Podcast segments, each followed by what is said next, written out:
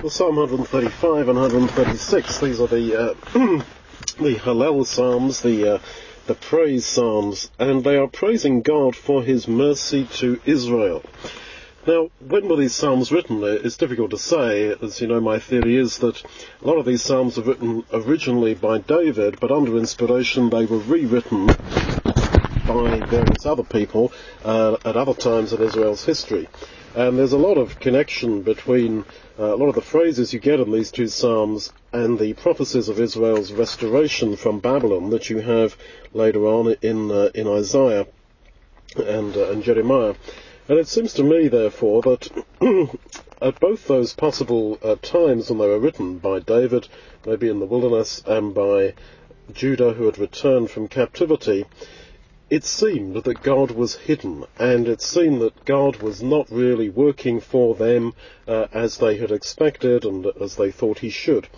And yet the psalmist takes uh, comfort in the way that God has worked historically. And I have said this before, but I will repeat it, that I think in that you see the the real measure of spiritual maturity to praise God for how He worked for us, that is, for the people of God, historically, even though it might appear that in my life, at this particular moment, He is not doing that. Uh, by our baptism, we entered into the body of Christ, into the Israel of God. And as such, we are connected with all God's people, not only those who are now alive, scattered throughout the world geographically, but God's people over history the Israel of old. And therefore, what God did, for example, at the Red Sea, is for us to say, wow, praise Him, He did that for us. Now, of course, you are still left with the residual problem, but He's not doing it for me in this life, and we all are just human beings living in this world. And, you know, it may be, for example, that, that God cured my father's cancer quite uh, miraculously, it seems, but he didn't cure maybe your father's cancer. And so it's okay for, for me to say to you, well, you should rejoice that God cured my dad's cancer, and, well, yeah, a bit tough for you, but, uh, you know, praise the Lord anyway. Yeah, that, that's a bit simplistic. Um, but all through these Psalms, we have that sort of thing put before us, where men and women who were in a bad situation, not feeling God's activity for them, praise God for what He did for God's people historically. All the way through, there is this praising of God's name. It starts in verse 1, doesn't it? And it keeps going on. Keep on praising His name. Verse 13, your name, Yahweh, endures forever. Your renown, your reputation, um, Yahweh throughout all generations. So what is the name of God? There's been all this foolish discussion about how it should be transliterated, spelt, pronounced and all that. And I, I really think that's all totally irrelevant because when Moses asks uh, to, to know God and to have God revealed to him, God reveals his name to him in Exodus 34, 4 to 6. And what does he say? He doesn't stand in front of him, or the angel stand in front of him, uh, shouting out Yahweh, Yahweh, or Jehovah, Jehovah. He says that he will declare his name, which is that he is a God who abounds in grace, in forgiveness, in justice, in judgment of sin, etc. He lists his characteristics. and over history, God has acted according to his name. He has acted in line with those principles. And therefore, throughout history, we see that name revealed throughout biblical history. And that's the, the whole point of Bible history. That's why so much of the Bible is history, because it is a declaration to us of God's name. And so the praise of his name, which is what this psalm is all about, is a praise of how he has acted throughout history. And that's why there's all these references to what God did for Israel historically. One thing that you, you see, of course, in the hand of God in history, in biblical history, is his incredible grace and mercy to Israel, to his people. And we who, to a man and to a woman, have that niggling doubt as to whether really his grace is enough for me. It may be enough for you, but is it enough for me? Is it really so that my sin, my laziness, my weakness, my lack of spiritual development uh, is really not going to be a barrier between me and the eternal place in the kingdom which I know I could have. And all this Bible history is assuring us that no, it is not going to be a barrier because look how gracious God was to Israel. And so he starts off uh, verse 4 Yah has chosen Jacob for himself, Israel for his own possession. He puts Jacob and Israel there in parallel because, of course, the allusion is always to the man Jacob, whose name was changed to Israel. And there again, in the very founder of Israel, as it were, as, as we know the name, you see an incredible story of grace. Jacob was not particularly a man of faith. He was extremely slow at learning. Uh, he was cynical towards God. He lacked faith. He lied. He, he tried to do everything in his own strength. But God eventually, at the end of his very long life, humanly speaking, brought Jacob to himself. And so this is a reason for this ecstatic uh, praise. And the other reason for praise in verse 4 is that he has chosen Israel for his own possession, or for his peculiar treasure, the older versions say. And that's right. They were his peculiar treasure. And chasing through the usages of that uh, that term, his possession, his peculiar treasure, is pretty interesting because it all starts in Exodus 19, where God says to Israel, "If," and it's totally conditional, if if you obey me, and if you have no other gods before me, and if you are obedient, then you will be my peculiar treasure. You will be my possession. but did they exclusively worship God? No, they didn't. Acts 7, they took up the start of their god Remphan.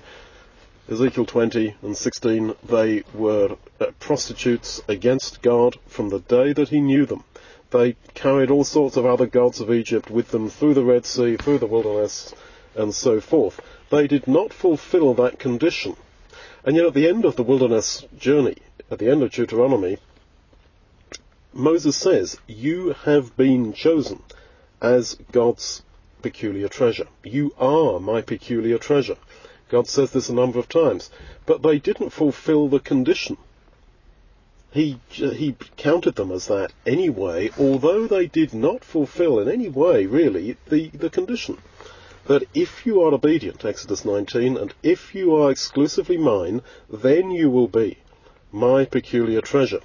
And so you can understand why the psalmist is getting ecstatic with his uh, praise, that he has accepted Israel as his own peculiar treasure, because this is just pure grace. And this God is the same God. The God of Israel is our God. This is the whole point. And so you go on to verse 8. He struck the firstborn of Egypt. Now he's asking us to praise him because of his grace to Israel in that point. Now, in Psalm 136, this becomes a little bit more pointed. Uh, he talks about how his mercy or his grace, this hesed, this covenant mercy, endures forever. And that's, as you know, 136, we just read it, that is the, uh, the second half of every verse in that psalm. When you come to verse 10, praise him who struck down the Egyptian firstborn, because his grace endures forever. Well, we as uh, sort of 21st century liberal Europeans sort of raise our eyebrows and start to shake our head.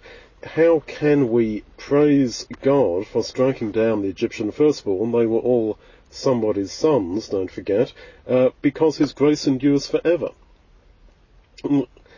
I am sure that when God inspired these Psalms and wanted Israel to praise him because his grace endures forever and therefore he, he killed the Egyptian firstborn, he knew that that would resonate somewhat strangely with us.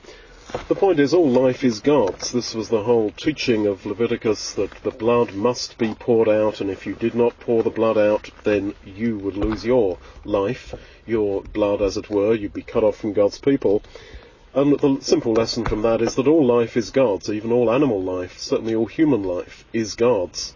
And it is not, therefore, for us to say that God did wrong. Um, and our life, as it were, is totally, as believers, the life of Christ. We died in baptism. And the life, as Paul says in Galatians 2, that I now live, I live in the faith of the Son of God, who died and gave his life for me. Uh, Colossians, we died and our life is hid with Christ in God. The only life we have is his life, which is given by grace. And so, the killing of the firstborn was a sign of God's grace to Israel. As the firstborn, they would have become the leaders of families and society there in Egypt. And God knew, I guess, that they would do even worse to Israel. You have a, a similar, uh, I guess, difficulty maybe uh, in how Peter reasons about the, the flood. In 2 Peter 2 verse 5, he says that the flood destroyed the world of Noah's day in order to save Noah. And so 1 Peter 3, 19 to 21, he was saved by that water just as the water of baptism saves us. So the, the killing of, of, you know, many people at the time of Noah was in order to save Noah. Now, I don't have any great uh, answer to all this, apart from to say that what is said here is ultimately true, even if it goes right against the grain of our uh, more humanistic kind of view, as I say, as 21st century uh, Europeans, that that, that how can you slay uh, babies and say that that's an example of my grace to my people? Well, God knows the end from the beginning, and we do not. and so therefore he's he's saying quite clearly that believe me, that was my grace to you. And in the bigger picture, I believe we can accept that. I mean, in Psalm 136, he says, verse 5, uh, Praise him who by understanding made the heavens, for his grace endures forever. The grace, the Kesed, the uh, covenant mercy, was to those within God's covenant. And all of creation was made, the heavens, you know, the heavenly bodies, stars and everything, were made for us. And uh, as Paul says, all things are for your sakes. Literally all things. Here it's defined in black and white that it is the heavens and all that God has created is for us. You know, why is the cosmos so huge? From the standpoint of us standing here on Earth, trying to look up at it. Um, the sheer scale of the whole thing is, I think, to emphasize his peculiar grace towards us, his colossal interest in us which comes back to what we've had there in 135 verse 4, praise him because he chose Israel for his own peculiar treasure. Now, I did try to understand a little bit more about this peculiar treasure. It seems uh, that the idea was that a king had all sorts of wealth and storehouses of gold and silver, but he had some favourite little special uh, trinket or whatever that was his peculiar treasure, his special treasure. Um, and one uh, expositor of, of uh, the meaning of the Hebrew suggests that dynamically you could translate it in terms of a child saying, uh, This is my very own. I have got a rabbit of my very own. This is my doll and not my sister's doll. This is my very own doll. Uh, and that is how God feels to us. This very personal sense of possession.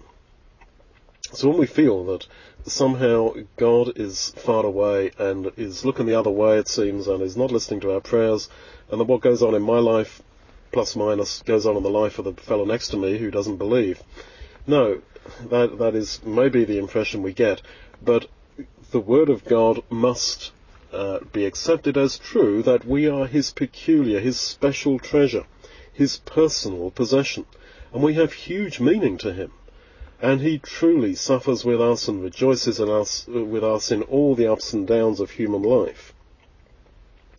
So, why then the scale of the cosmos? I think it's maybe just to, to show the extent to which we are his peculiar treasure, his special possession.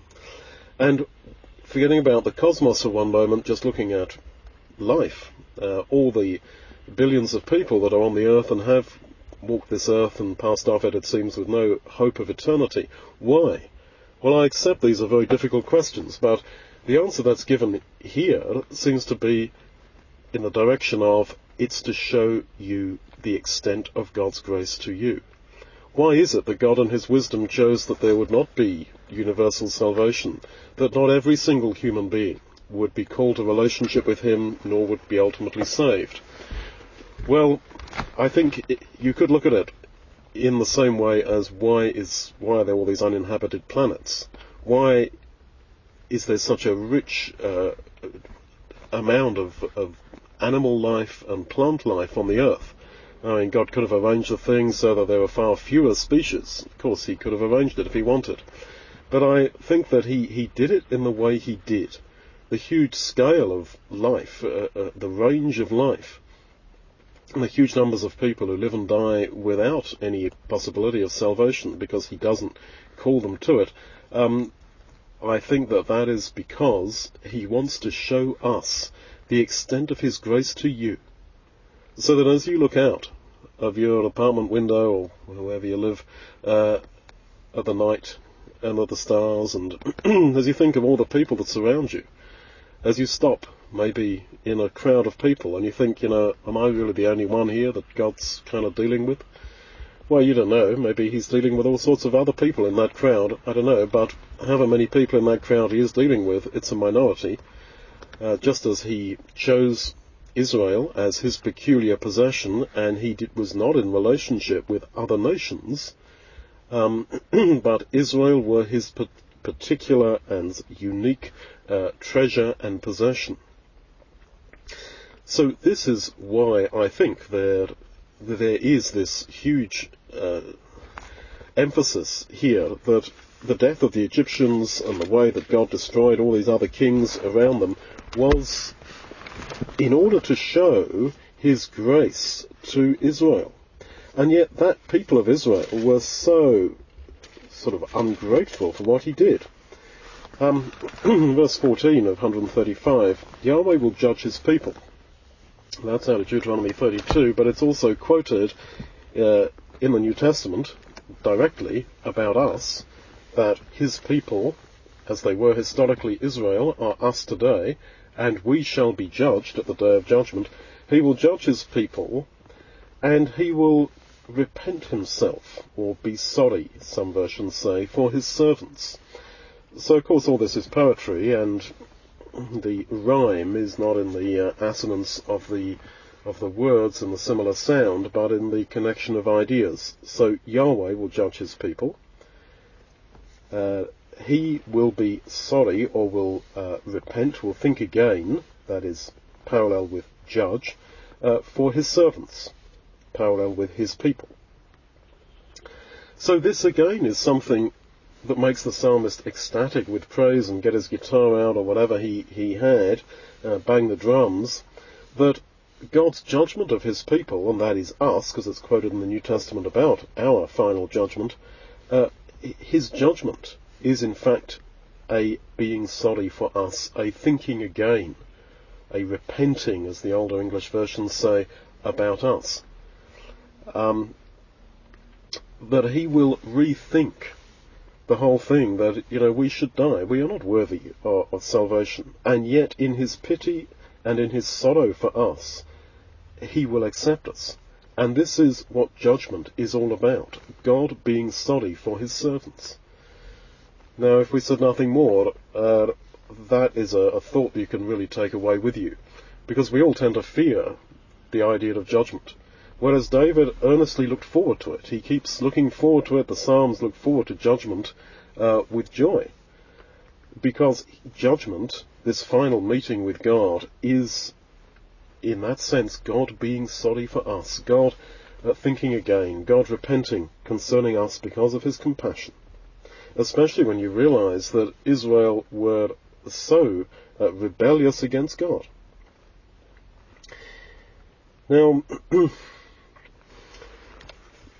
all things, as I say, are for our sakes. The creation of the sun to rule by day, 136 verse 8, and the moon and stars by night, verse 9, this is all His grace toward us. And I keep emphasizing that this is not just about Israel. This is about us who are his people, because 135:14 Yahweh will judge his people. This is quoted in the New Testament in Hebrews about us and our judgment. Um, and 136 verse 23, who remembered us in our low estate. This is not just some Jewish person, maybe Hezekiah, maybe uh, David, maybe Isaiah, uh, talking about how God has remembered them, but this is about us.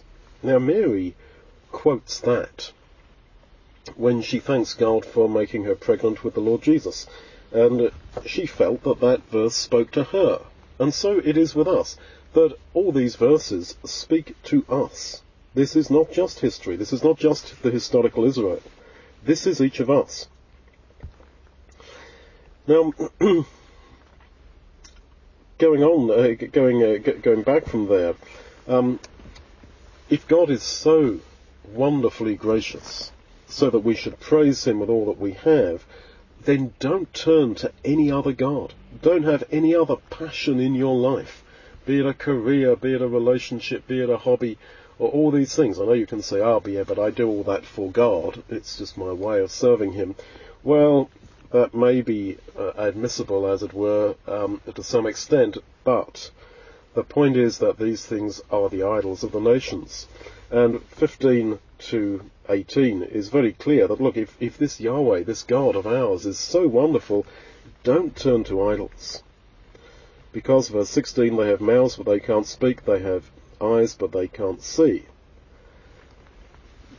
Now, that is quoted, or alluded to, by the Lord Jesus when he talks about the the blindness and the deafness of Israel in Mark 8, where he says, You have got mouths, but you can't speak, you have got eyes, but you can't see, you've got ears, but you can't hear.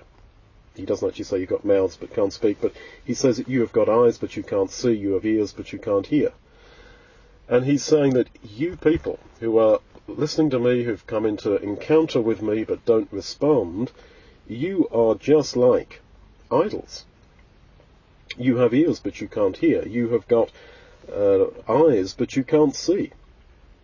Verse 18 is so powerful. Those who make them become like them. Yes, everyone who trusts in them. So then, this is what we see in this world. People with eyes, ears and mouths that they're not using. They are really just blocks of stone walking around because they choose to be like that. Whereas the eyes of our understanding, to use Paul's term, should be enlightened. So in the light of such a wonderful God, let's search our lives for idols, because otherwise we become like them. If the passion of your life is the rebuilding of your house, the remodeling of it, or your apartment, or whatever it might be, that's got no eyes, ears, mouths, and you become like it.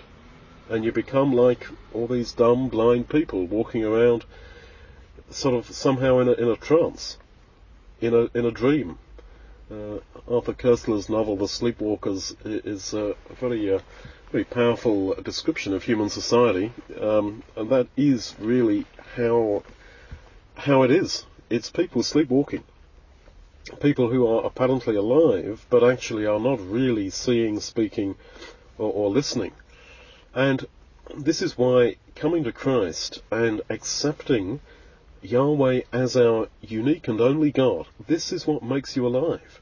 That suddenly you see life in a different way. That suddenly everything has this meaning uh, in the light of the revelation that He's given to us.